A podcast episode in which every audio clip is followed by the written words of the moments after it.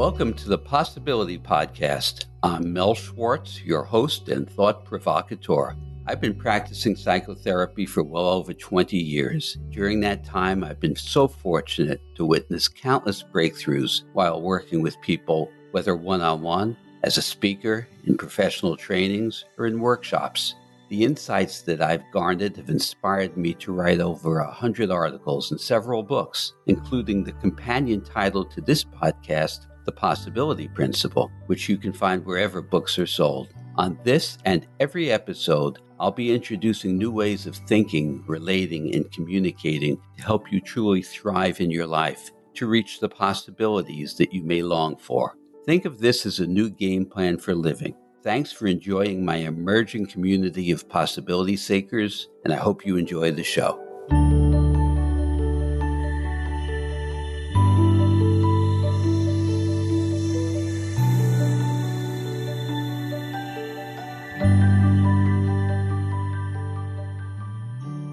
In today's episode, we're going to start to take a look at a very, very significant part of our lives our relationship with our thoughts and what our thinking process is all about. Ultimately, this is what I refer to as the power of your mind. This will take quite a few episodes for us to move through and to appreciate and take full benefit of. I find that the lack of education, the lack of curriculum in our young years as students in the areas of communication, relationships, emotional intelligence and self esteem contributes so much to so many of the challenges and difficulties that we face in our lives. It would be an altogether different world if we had some training and education in these vitally important areas early in our life. And when we blame ourselves, fault ourselves and one another for a lack of command in these very special areas, it's a shame. Many of you have read my book, The Possibility Principle. I've been very influenced by the realities of the world of quantum physics. It seems that those principles of quantum physics, which are basically about inseparability and potentiality, possibility, occur and they're manifest in our everyday worlds just as often as they are in the quantum reality. At any rate, in quantum reality, there's a belief that reality doesn't exist as much as reality is in a perpetual unfolding reality making process. All is in a state of potential. The theme in quantum physics is that in the moment before the observation, reality doesn't exist, potential exists. It occurred to me that the same thing occurs in our own lives. The thought I had many years ago was that in the nanosecond between my thoughts, before I become my next thought, I too am in a state of absolute potential, pure possibility. But the problem is, we tend to keep having a replay of the same old thought ad nauseum throughout our lives. Old thoughts tend to repeat themselves. We may have a new take on an old thought, but they're old. And the moment that you have a thought, the accompanying feeling, the feeling that associates with that thought is summoned up, and we get stuck in thought and feeling. And we get imprisoned by a replay of these old thoughts and feelings, which is why we tend to spiral up or down in our moods. I believe, and I have written, that the most important relationship you will ever have in your life is not with your spouse, your partner, it's not with your parents or your children the relationship that will impact you far more than any other relationship is your relationship with your thoughts. After all, your thoughts are your constant companion. They will impact you far more than any other relationship. But the question is are your thoughts your best ally, your ever consistent supporter, or are they your worst critic, or arguably somewhere in between?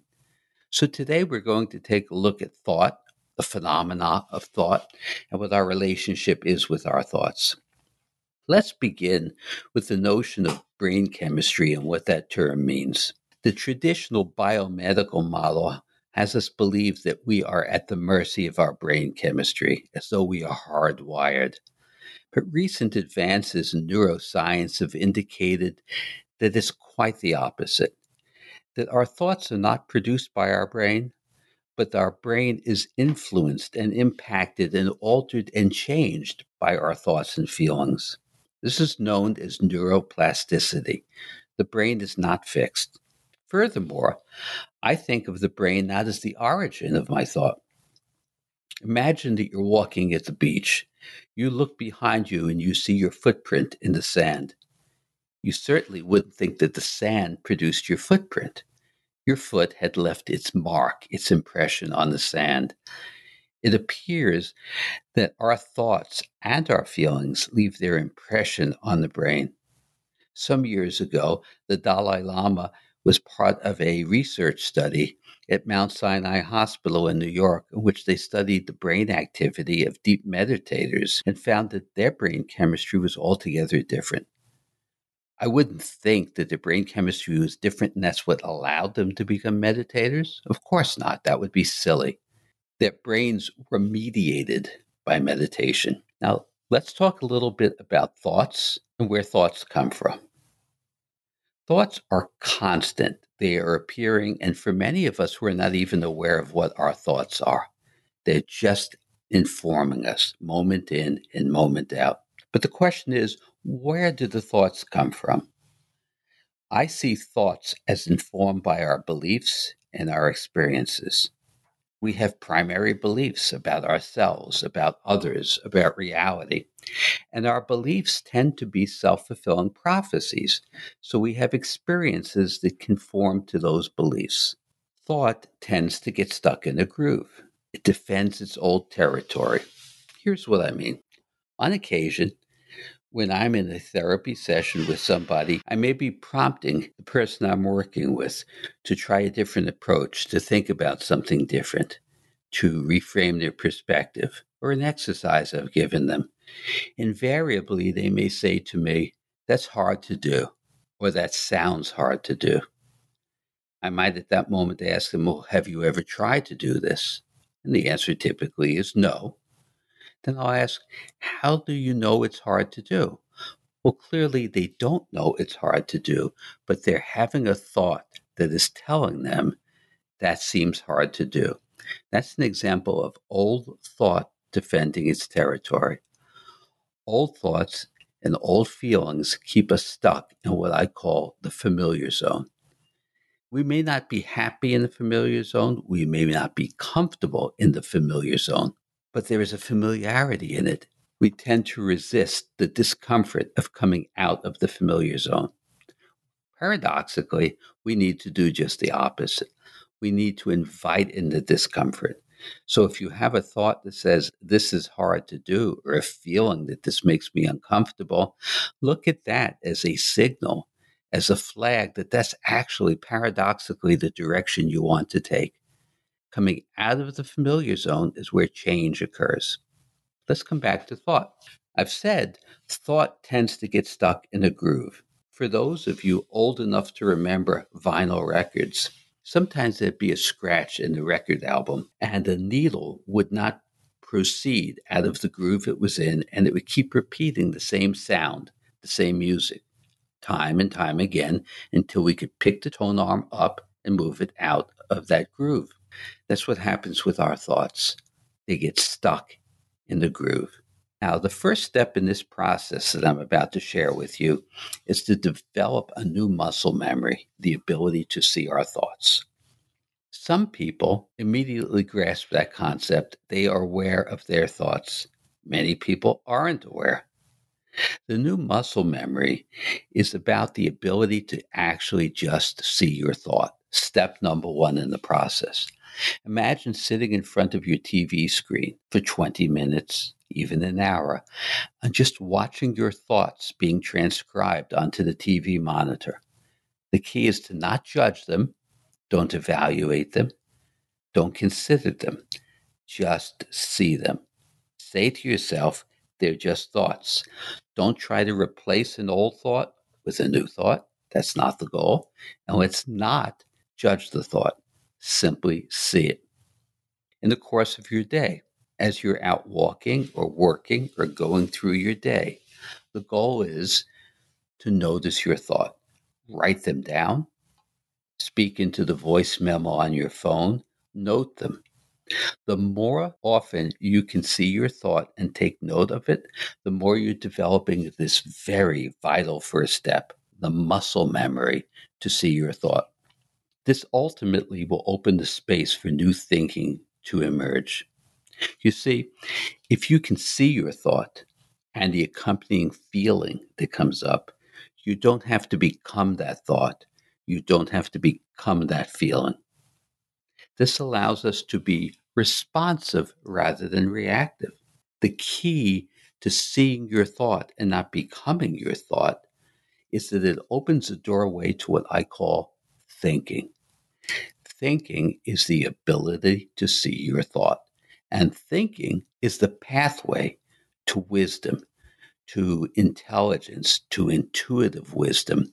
It's the place where insights spring up. And I will be sharing a number of examples of that in just a little bit.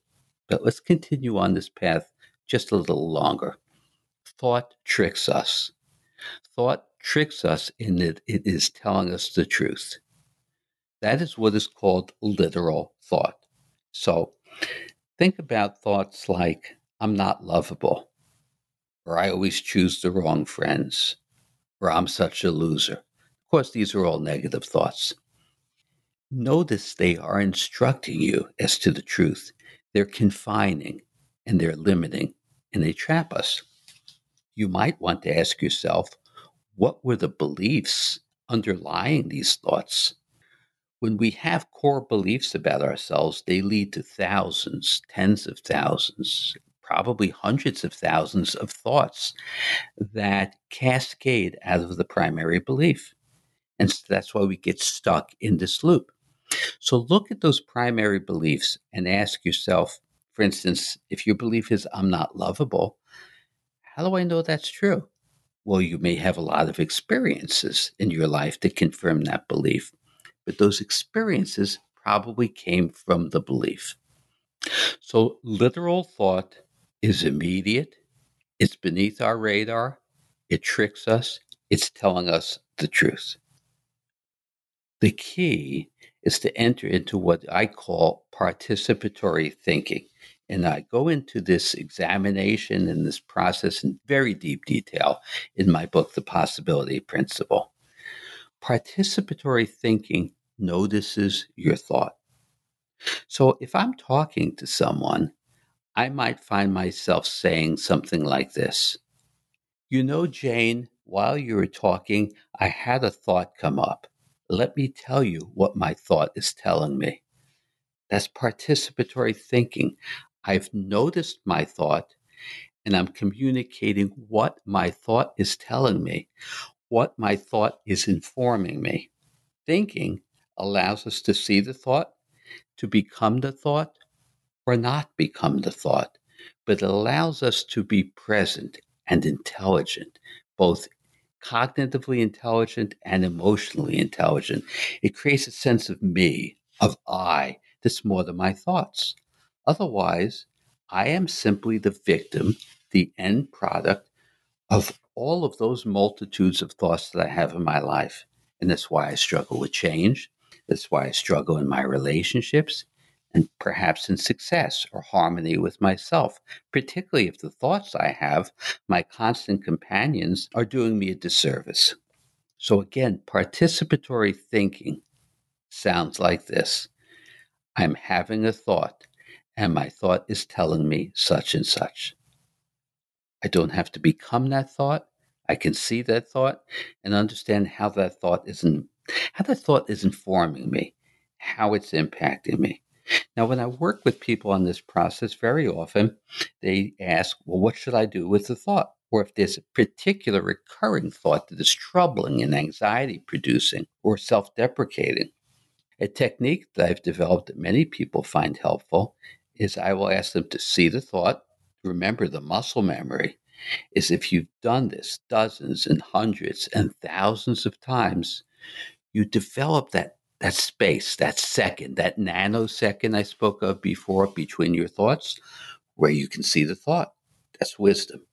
Now, when you see the thought, and if it's a troubling or self limiting thought, just imagine putting your forefinger over your lips. And if you're by yourself, you don't have to imagine it, you can do it. And simply saying to yourself, shh, it's just a thought. That's so powerful. Shh, it's just a thought. You don't have to become the thought, it loses its power over you. Now, sometimes if you're in a particular mood, you can ask yourself, what was the thought that I had that set up and catalyze this mood that I'm in? I recall many years ago having just that experience. It was a profound experience. It was before cell phones. I was driving in my car. I was in a wonderful mood, and the radio wasn't on. So there was nothing impacting me externally. And after about 10 or 15 minutes, I noticed that my mood had soured. So I asked myself, what was the thought I had that shifted the feeling I was in, my state of mind, my state of emotion? And I recalled having seen a license plate which reminded me of a troubling relationship that I had been in. Very honestly, because I should be candid here, it was a license plate that looked like my former wife's license plate. Then I understood it. There was a thought, a number of thoughts, and that set up my mood, which then allowed me to shift my mood. Here's another anecdote which may be helpful in understanding these processes.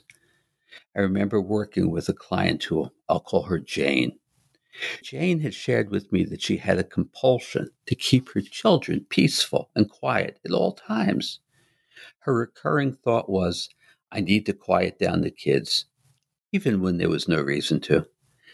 As we worked on her ability to see her thought and notice what it was telling her, she was able to appreciate the habitual nature of this thought and, as importantly, how it stated as a fact what was a compulsion. It wasn't a fact the kids need to quiet down, but she had a compulsion, which was coming from somewhere else. She was having a recurring thought that told her the kids had to be quiet. But was that the truth? Why did she always need to keep them quiet? Where did that message come from? As we explored this, we discovered that this message was a carryover from what she heard in her own childhood. Once she realized where her recurring thought was coming from, where the belief came from, she was free to break free from that operating belief and think differently. Just think of the difference between the following statements literal thought. He is so selfish and cares only about himself. I mean nothing to him. Participatory thinking. I'm having a thought that's telling me he's uncaring and selfish and doesn't care about me. It's participatory thinking. I'm having a thought why am I having that thought? In the first statement, the thought is asserting an unyielding truth. It speaks to objective reality about him. He's selfish. But you might ask yourself, is this true for him in other relationships? Do other people see him differently? Or how might your actions have influenced his behavior? You see, your role in having that thought is entirely removed when you make an objective statement to yourself literal thought. You had no participation with that thought. That thought is proclaiming the truth. That is what literal thought sounds like at work. The second statement, I'm having a thought or a feeling that is telling me he seems uncaring and selfish. What's the difference? The first is objective and draws a conclusion that leaves no room for other contemplation. The second, participatory thinking, is subjective. You've taken ownership of your thoughts and your feelings. It's about how you see him. Maybe you see him that way because you said or did something that made him reactive or mean. Or maybe he has a bad headache or is stressed out. Or he just doesn't like you. Participatory thinking allows us to make subjective representations where we see our role in the reality we're creating. Literal thought comes to objective conclusions. I'm delighted to have a great guest joining us now. Paul, would you come on in and introduce yourself? And I'm happy to engage you in some provocative questions and answers. Great. Thanks, Mel. Uh, Paul from New Jersey, and uh, I've benefited from Mel's practice. Uh, known him for geez, now on 20 years, uh, and most recently been re-engaged on my own podcast around transformations, appropriately called the Transformations Podcast, where we're going to explore both individual stories and practitioners who are exploring the space. Thanks, Paul. That's great. So I can't believe it's been that many years since we've met and known each other. Paul has been just a, such an avid learner. Uh, he soaks up information and new ways of thinking. And I've invited him on the show today so he can prompt um, some greater level of inquiry between us. Paul, our topic today has been an exploration about the nature of thought as opposed to being able to see your thought and see your feeling and enter into the realm of thinking, which I've explained to the listeners is where we come into intuitive wisdom. We haven't talked much about beliefs, but beliefs are certainly an organic part of this process. I believe, it's my belief, that beliefs inform the repetition of thoughts. So if you have anything you'd like to share, and even more to the point, some more questions about how I might be able to assist you in getting to increasingly higher levels of thinking, have at it. Yeah, Mel. So um, it's a great set of things. You know, I, I find well, I'm grateful for your your introduction. I'm definitely modest when it comes to my ability to actually implement things, even if I've learned them. Perhaps as part of the human experience, just to have to learn something over and over again until you get it. And oftentimes we have to go through pain to get there, but that's okay. Uh, it's part of part of living. You know, one of the things that I have found is that it's easy to understand what you're saying, after our podcast the other day, I'll be candid, I had a little bit of a middle of the night panic attack. And I realized that I had to meditate on it and separate the thought from what was actually happening and understanding that my beliefs were informing the panic attack, not the other way around, that they were just thoughts. And one thing I've wanted to challenge you on and understand is the nature of being able to, to transition or transform quickly. I mean, you and your own story, you know, made a life changing decision right away. And somehow that you know, almost like the, uh, going back to the Newtonian thing, there's then the gears of the machine that come together of, you know, paying bills and mortgages and shifting everything.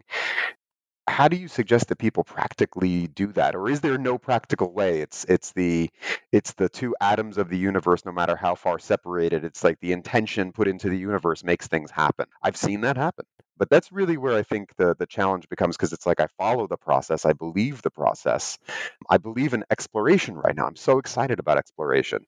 Uh, again, it's in fact the thing that I love the most is you, you come to these uh, in these cycles in life, and then you come back to exploration again, and it's the most fun, creative, free time. But trying to put those weird external pressures, which don't exist, as you've said to me, nobody's watching, of you know needing to make it into something right away you know, I'm able to keep them at bay better than I ever used to be able to. But, you know, how do you deal with those practicalities? Okay, so let me just fill the listener in on some of your references. Sure. Uh, first, Paul was referring to my sharing on his podcast and something I've shared here um, with the Possibility podcast. He's referring to my epiphany, a defining moment in my life 20 some odd years ago when I was in business and driving home one day had the turning point where I thought I needed more out of my life than the simple financial reward of the business. And in that day, decided I was going to close my business and pursue this career that I'm on now, which is what brought me here. So, Paul's question seems to be rooted in okay, that's a transformative moment and experience. How do you ground that and integrate that with the thoughts that would provoke worry about how will I pay the bills? How will I navigate this? The uh, doubt and uncertainty, which can produce anxiety. How will this all work out? That that's essentially your your question, correct, Paul? Yeah, yeah, it is. Okay, so it requires a balance, not very different from the balance that we seek in life in general. there's an inspiration, there's a sense in this moment of what if, what if in a positive way, a sense Mm, of wonderment. I can do this. Why can't I do this? And this what if, this moving forward, which then tends to get tempered with pragmatic concerns. What we want to do is integrate the pragmatic with the what if. But what gets in the way is fear. mhm, What if it doesn't work out? Well, what if it doesn't work out requires our trust that if we are in the flow of life in the right direction, that this particular event, this particular decision may not work out the way we want. But if it doesn't, we are in the flow of life and we will navigate as we go along and it will head us down in a direction which is going to enhance and validate our life. It's belief systems. You know, what's the belief underneath the fearful thought? Is there a belief of, I'm not good enough? Is there a belief around worry about what will other people think?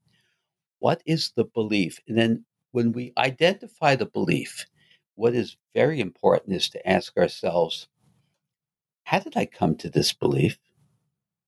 Was it taught to me? Did I come to this belief through life experiences? How do I know this belief to be true? You see, beliefs are at the core of the repetition of our thought process. right. Ultimately, when we ask the question, how do I know this belief to be true? It unravels because you see, beliefs aren't true or untrue. They're just beliefs. But these beliefs are the architect of our life structure. All we need to dissemble the belief. It's just a belief. And believe it or not, that was exactly what, aside from the meditation, which was able to give me enough space to see the thought, I then did actually ask myself that question. So what, so what do I believe about this? And it was, I should have had this worked out already. And then I said, well, why do I believe that? And then I realized that it had nothing to do with reality. It had to do with my observations of other people and believing that they had it worked out. And then I Hmm. said to myself, well, wait a second. How many people really in in by your definition, Paul, your ridiculous definition of having it worked out, have it all worked out? And I said, well, geez, it's got to be like in reality, maybe one or two percent have an actual real plan. Most people are just kind of living in whatever they're living and not thinking a lot about it. So that gave me a lot of comfort to give myself the space to say, okay, now what? You still have this goal. You have to do it because you're not headed backwards. And it was actually it was funny because I had a creative moment around from some of my my other work that I do professionally, and I said, ah, there are strategies I can I can use. For example, partnering uh, that I've done in the past to get myself skills that I need or reference points that I need. And then the task became a lot easier and I felt a lot less stressed because I said, oh, there are ways to get where I want to go without necessarily having to invent it whole hog from scratch and lift the universe by myself and and be at the standard that I, I hold myself to, which is all just a bunch of BS anyway. So, Paul, there was a breakthrough for you when you looked at your thought and your belief that other people my age have this worked out. And you then came to the consideration maybe 1 or 2%. But let's go further. Mm, Suppose 40 or 60% of people your age have it worked out. Why are we going to judge and compare ourselves on that basis? Because I'd make the argument if they have it worked out, then they're only a few short years from hitting the wall and realizing that what they had worked out needs reconsidering. mm, So you see, it's in the measuring of myself, in my thoughts measuring and analyzing that I lose the way. When thought analyzes, it's like peeling the layers of an onion. We mhm, don't want to do that to ourselves. What we want to ask ourselves is, how do I experience myself? How would I like to experience myself?